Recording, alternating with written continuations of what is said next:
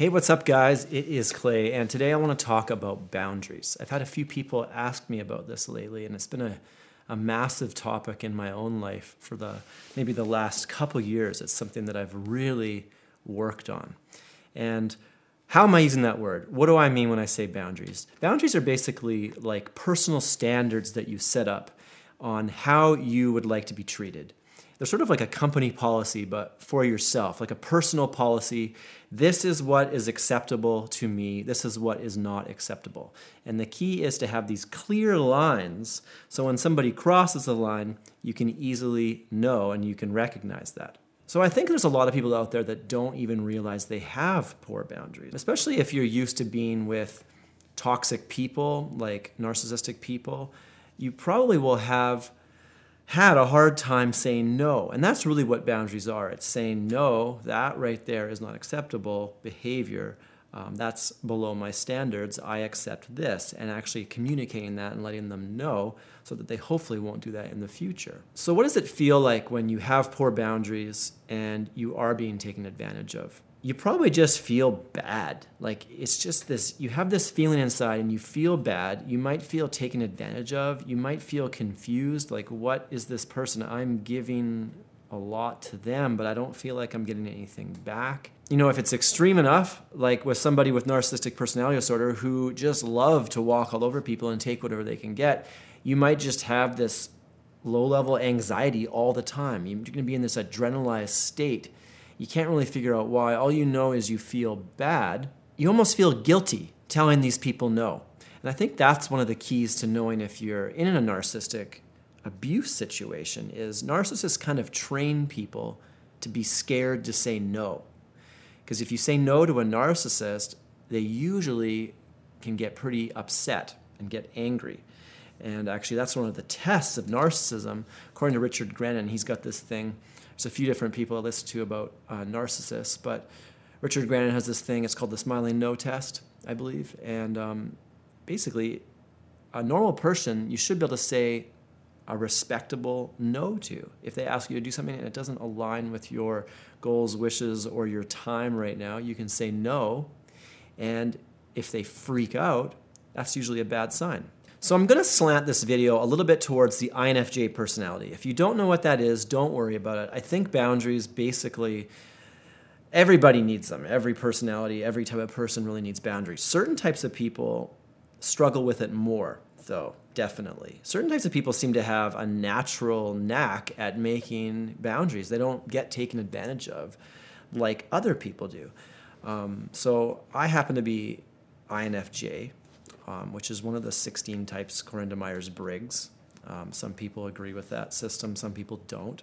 Um, but I've found some value in it. So, the reason I decided to make this video from more of an INFJ perspective is I think we have a couple qualities about us that kind of make us extra susceptible to having poor boundaries. And I'll explain why here. So, I have covered a little bit about what I'm going to talk about here in other videos that I've done, um, but it's all relevant to boundaries as well. So I'm just going to quickly go over it. So every personality seems to have different strengths and weaknesses, and those can kind of be described in these cognitive functions. So the top two functions of the INFJ, which is sort of our dominant function. So the first one is the dominant function.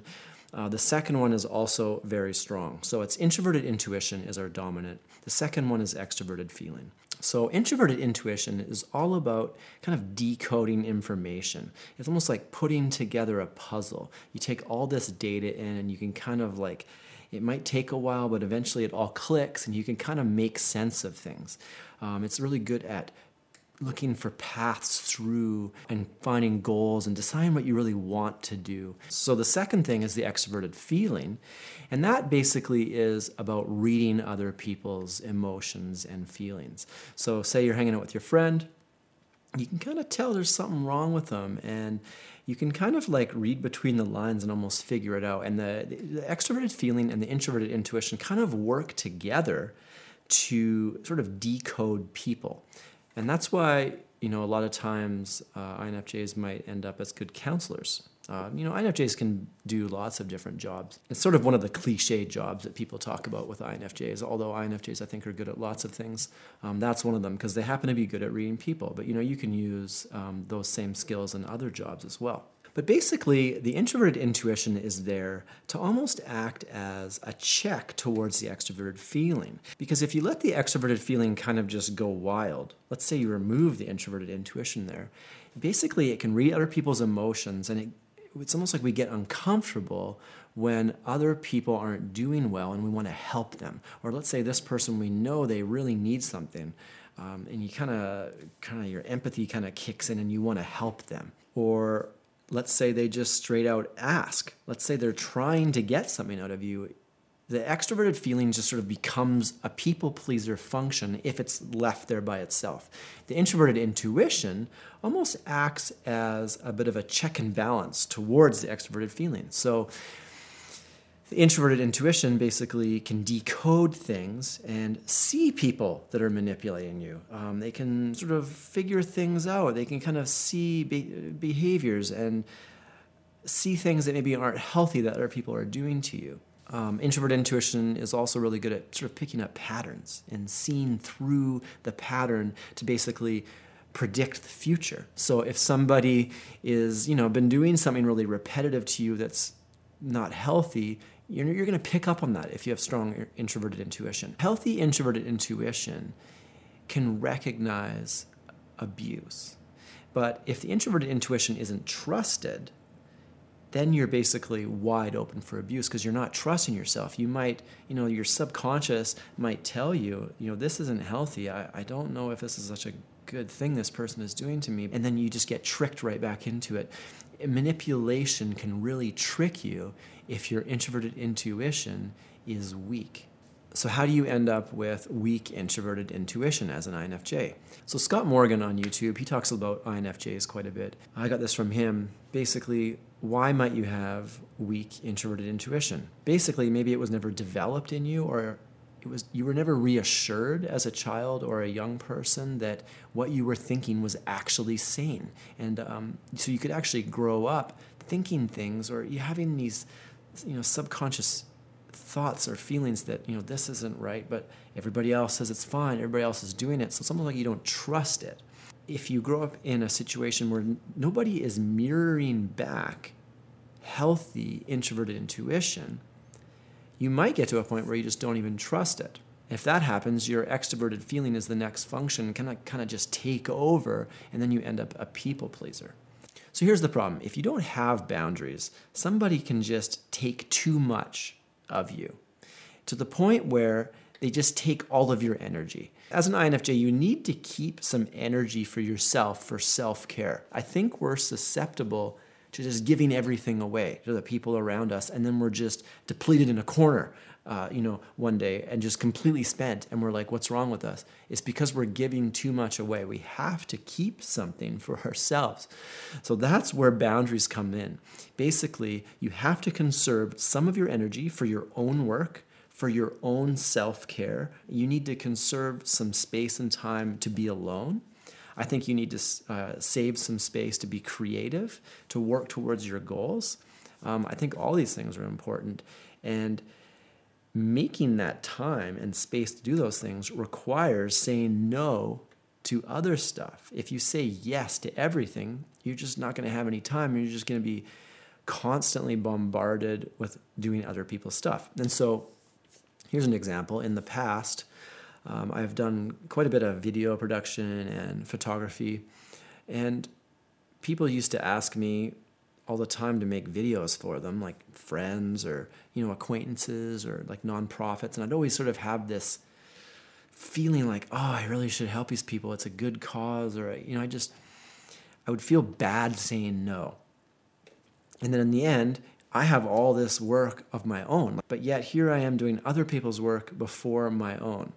And I think there should be some time set out to help other people to do stuff for the things you care about. Like let's say there's a certain nonprofit that you like or you know helping people less fortunate. I really do think that you should set aside some time for that.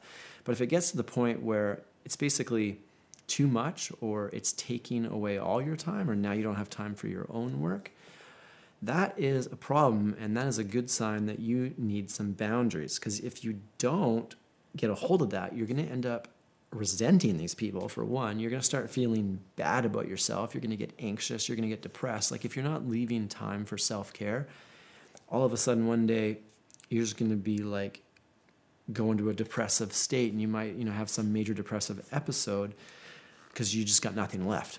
And in you know in worst cases like let's say you're dealing with somebody who has narcissistic personality disorder they'll take and take and take until you're just completely depleted so the interesting thing about INFJs, when they give too much and they sort of end up in this anxious, depressed state, is I really do think, well, at least in my case, you know, I am not a doctor and I am not a psychologist even, so I cannot say this for certain, but I, I suspect that a lot of people's depression, especially if they're INFJ or other personalities that maybe have the same problem, you might experience, you know, anxious thoughts, depression. You know, it could get even so bad that, you know, you could be experiencing suicidal tendencies. I suspect that oftentimes, at least with myself, this is almost like situational stuff. It's not a chemical thing in my brain. Um, because I've actually been tested at various times in my life, my you know my neurotransmitter levels to see what is going on, like, and it's fine. So my, you know, my serotonin and dopamine production is fine, yet I'm still experiencing, um, you know, depression. I think a lot of it comes back to this stuff. I think that you can almost induce a depressed state in yourself with poor boundaries and being with toxic people. Toxic people will deplete you almost like a virus. And if you can get out of that situation, all of a sudden you start to feel better. So, boundaries is a really good place to start. And so, let's talk about it more here. So, I've been reading a lot the last couple weeks about boundaries, kind of preparing to make this. So, there's a few people that I've kind of um, watched a lot. You know, Melanie Tonia Evans. She does a lot of videos on narcissist. You know, Richard Grannon. I really like him for narcissism. Um, and uh, like I already said, Scott Morgan, I was watching some of his INFJ videos on boundaries. So I just wanted to mention, first of all, sort of my sources for some of this stuff. And then a lot of it is just my own experience as well. So, number one, the first step to making good boundaries is to first give yourself the permission to even have standards, to realize it's okay to have standards that you need to uphold. That is not okay you have to first get the confidence that it is okay to have boundaries. And that is something that I've struggled with in the past. It's something that I've gotten better at lately. But in the past, it was almost like I would almost think that having boundaries was almost like being mean to somebody. Like saying no was mean. I, I didn't want to say no because then that person will feel bad and then I think they're not going to like me. I want that person to like me, so I say yes. I think it's just a big lie you want to be a strong person. You need to have standards. You don't want people taking advantage of you. This is all really important. So, the first step is yes, you need to admit that it's okay to have standards. It's okay to enforce those standards if somebody does cross the line. Healthy people will be okay with you saying no. Toxic people might not be. But to be honest, it's kind of a good way to recognize whether somebody is toxic in your life. So, the second step to having good boundaries is to actually make your standards, draw your lines in the sand. And so, this is actually a hard step because I think a lot of people, if you ask them, couldn't tell you what their standards are. They couldn't even say, no, this is what I will accept, this is what I will not accept. This, this is the type of behavior I will be okay with, and this is the kind of behavior that, you know, if you do that, I'm going to make it clear that I'm not okay with that. A lot of people can't even name that. And one way that you could think of this to make it easier is think of it sort of like a company policy. So if you buy something from a store and it has a 30-day return policy and you show up, you know, 60 days later and say I want to return this, they're going to say no because they have a 30-day return policy. They stated it up front. You know, they communicated that up front, so you can't really claim, "Oh, I didn't know." Um, you had a period of time to return it, and it was your choice to go outside that window and try to return it later. So a good company policy kind of like almost it's like the policy takes the blame, not necessarily the person that is telling you the policy. And that's how you can look at it for yourself as well. You can make a boundary. It's almost like a policy. It's like, sorry, this is like a blanket policy and it's applicable to everybody, not just you. And so, in that way, it's not really considered uh, disrespectful to one person. Because if you say to somebody, well, I let everybody else do this, but I'm not letting you do this, then that could come across disrespectful. So a good boundary is basically just a clear line in the sand that you don't want crossed by anybody. And so it's not personal to a specific person, generally speaking. So the third step to creating good boundaries is to actually communicate them. And to be honest, this is probably the hardest step. If you're the type of person that's not used to saying no, this is going to be uncomfortable for you because you have to be assertive in order to communicate a boundary. You have to actually state something in a clear way. This is what is acceptable to me. Here's the thing, and I got this from Scott Morgan, I believe, as well. It's possible to be assertive without being aggressive.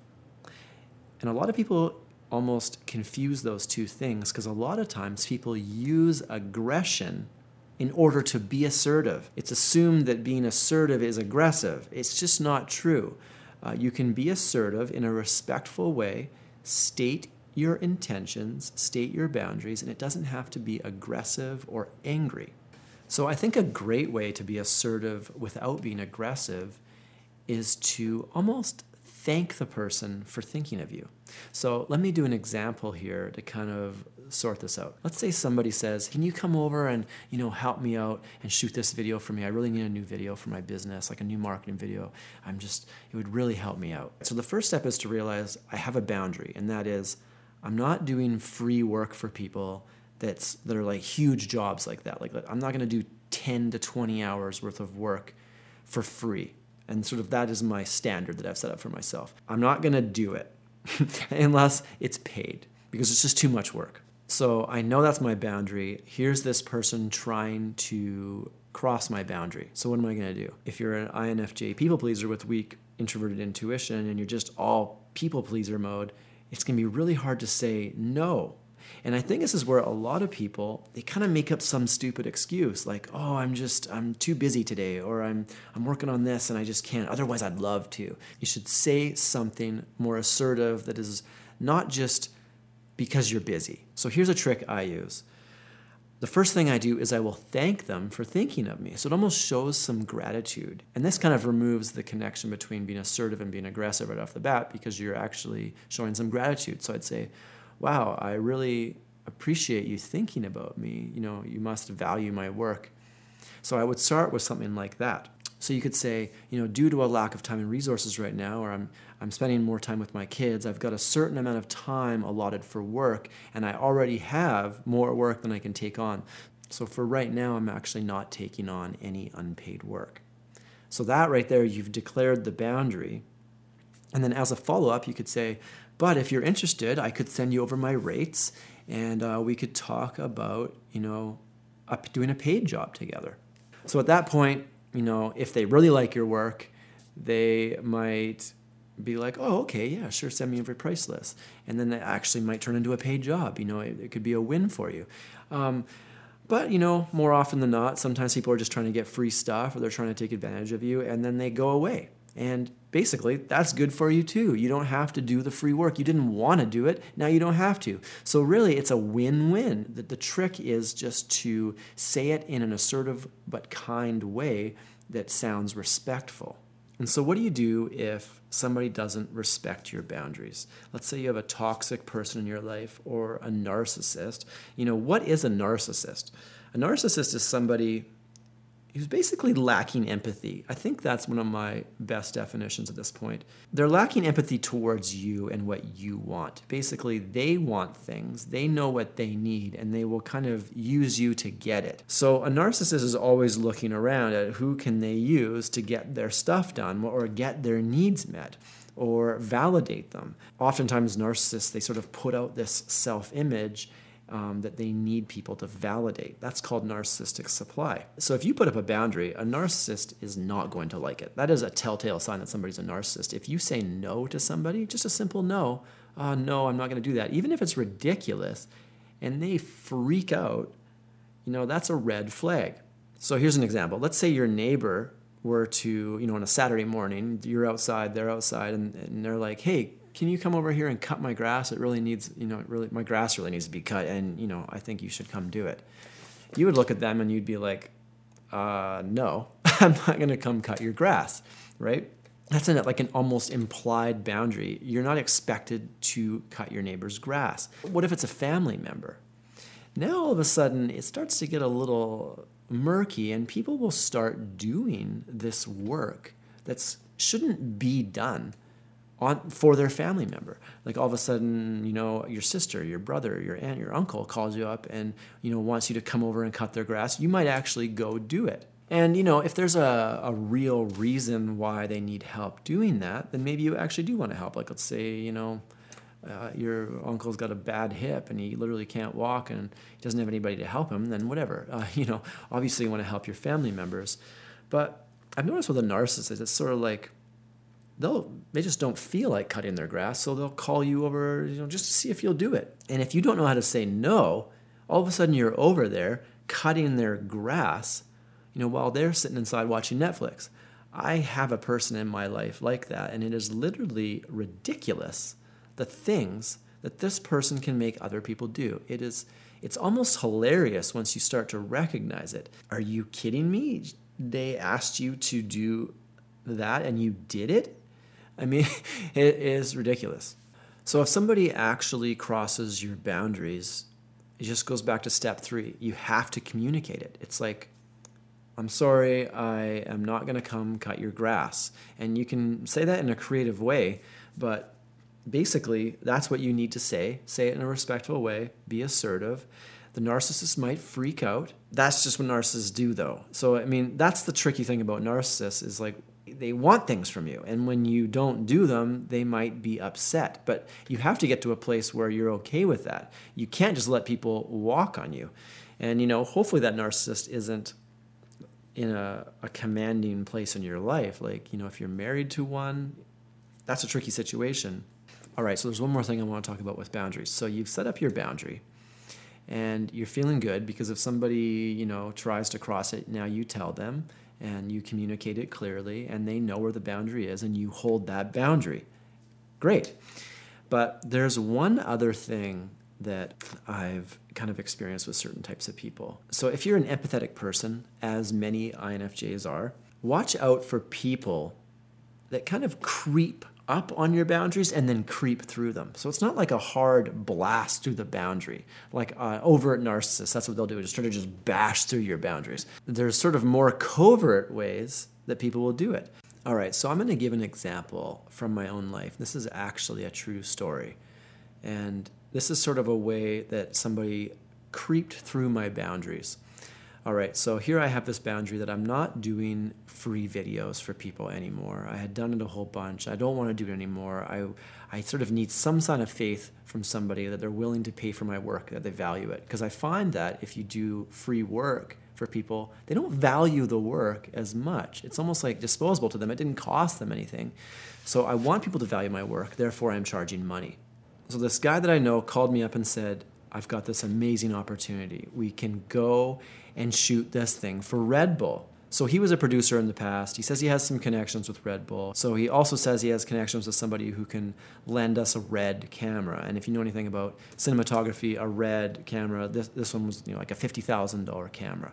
So here's somebody saying, hey, come shoot this video for free, but it's for Red Bull and you get to use a $50,000 camera. It'll be great for your portfolio or whatever, right? I'm like, okay, yes. Okay, that that is one thing I will say yes to. So we agreed to meet the next week. So I show up to meet and he's talking and he was like, okay, well, I talked with the guy from Monster Energy and blah, blah, and I'm like, whoa, whoa, hold up. What do you mean Monster Energy? He's like, yeah, this, this, remember I said that um, we were doing, we could do a video for Monster Energy. And I, I'm like, no, no, no, no. You said Red Bull. He's like, oh, no, no, I didn't. I said Monster.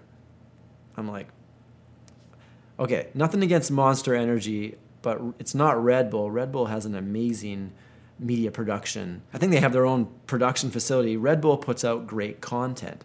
Um, Red Bull excited me. Monster Energy, uh, not so much. I mean, maybe I'd have to know what you know what was being offered, but it's not Red Bull. So in my lack of boundary state, I just sort of kept going along with it. So then we're talking like a week later again, and now it turns out that the person who was he was going to get the red camera off, oh, he, he's not giving it to us anymore. So it's like okay, so now we've gone from Red Bull with a red camera to Monster to whatever camera I already own. So then it actually it actually kept going to the point where no Monster Energy is not involved in this. Um, it's my own camera, and I'm just shooting it for myself. So this was an excellent way to illustrate. It started off really awesome, and it kind of slid and lost features until it was something that would have been across my boundary. But at this point, I've already kind of invested in the project. We've talked about it. We've planned it a little bit. We've talked about what we're going to do and shoot. And in the end, I'm shooting it with my own camera just for this person. And now this person is getting this video for free. So that is to illustrate you got to watch out for people that creep across your boundaries. They might not, it's sort of like that analogy, you know, death by a thousand cuts they might do that with your boundaries. It's like, you know, somebody takes a sword and like slashes you, and it's like an obvious boundary crushing swoop of a sword. But, you know, death with a thousand cuts, all of a sudden, you know, you sort of start outside of your boundaries, and then all of a sudden you've crossed them and now they're inside. All right, so in conclusion, I just wanted to talk a little bit more about INFJ specific stuff. And I think it is almost vitally important for INFJs to have good boundaries. So, like I said, I think we're susceptible to having our boundaries pushed because we want to help people. We have this extroverted feeling. Another thing is we have to make sure that we almost exercise and bolster our introverted intuition because that is the thing that allows us to spot manipulation, to spot people who are trying to cross our boundaries and almost, you know, see the problems before they start. And just quickly, I kind of wanted to speak to how can you build up your introverted intuition as an INFJ. I really do think that the biggest thing is validation from a wise person. So, as an example in my own life, I started going to a counselor about two years ago. And at the beginning, I didn't really know what I was getting into. Um, so this person is a you know registered therapist, and it turns out she was an INFJ. Here's the biggest thing I've gotten out of therapy, and it is validation.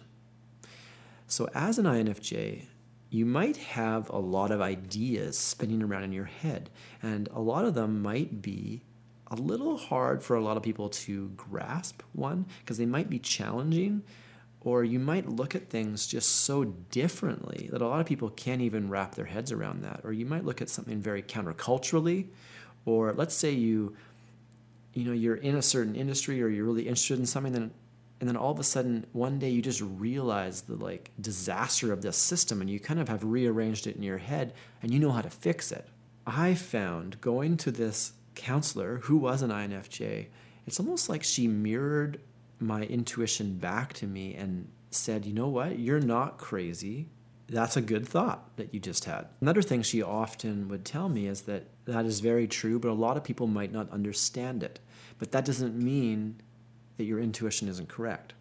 So I think getting a good therapist who can validate some of your ideas, but also call you out on things that you're wrong about. So that's important. You don't want just a people pleaser counselor who just validates you all day long. No, you want somebody who can point out things in your life, ways that you can improve, but also validates those things that need to be validated. He's going to give you some confidence. So another way you can build intuition is just to find a really good friend who can provide that same validation. I think that's really important. A really wise friend, somebody that you view as wise. Everybody has these sort of friends where they just don't seem to understand what you're talking about half the time.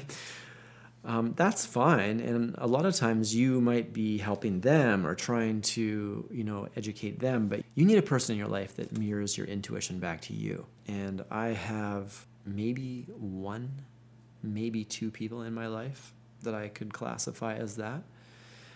And everybody else, you know, you can just get this sense that they're not really sure about you half the time, to be honest. But anyway, I think that if you can develop and work on your introverted intuition as an INFJ, you can it can really help your boundary setting. And it can help your confidence in holding those boundaries. And when you're dealing with manipulative people, it can be really hard because you can start to feel guilty. You're like, am I wrong? Like, am I wrong with this? And that's why it really helps to have somebody you can bounce ideas off. Because sometimes manipulative people, if we go into guilt or shame mode, all of a sudden we can fall for the guilt trips. And so the strong introverted intuition is it's important because it will see that manipulation.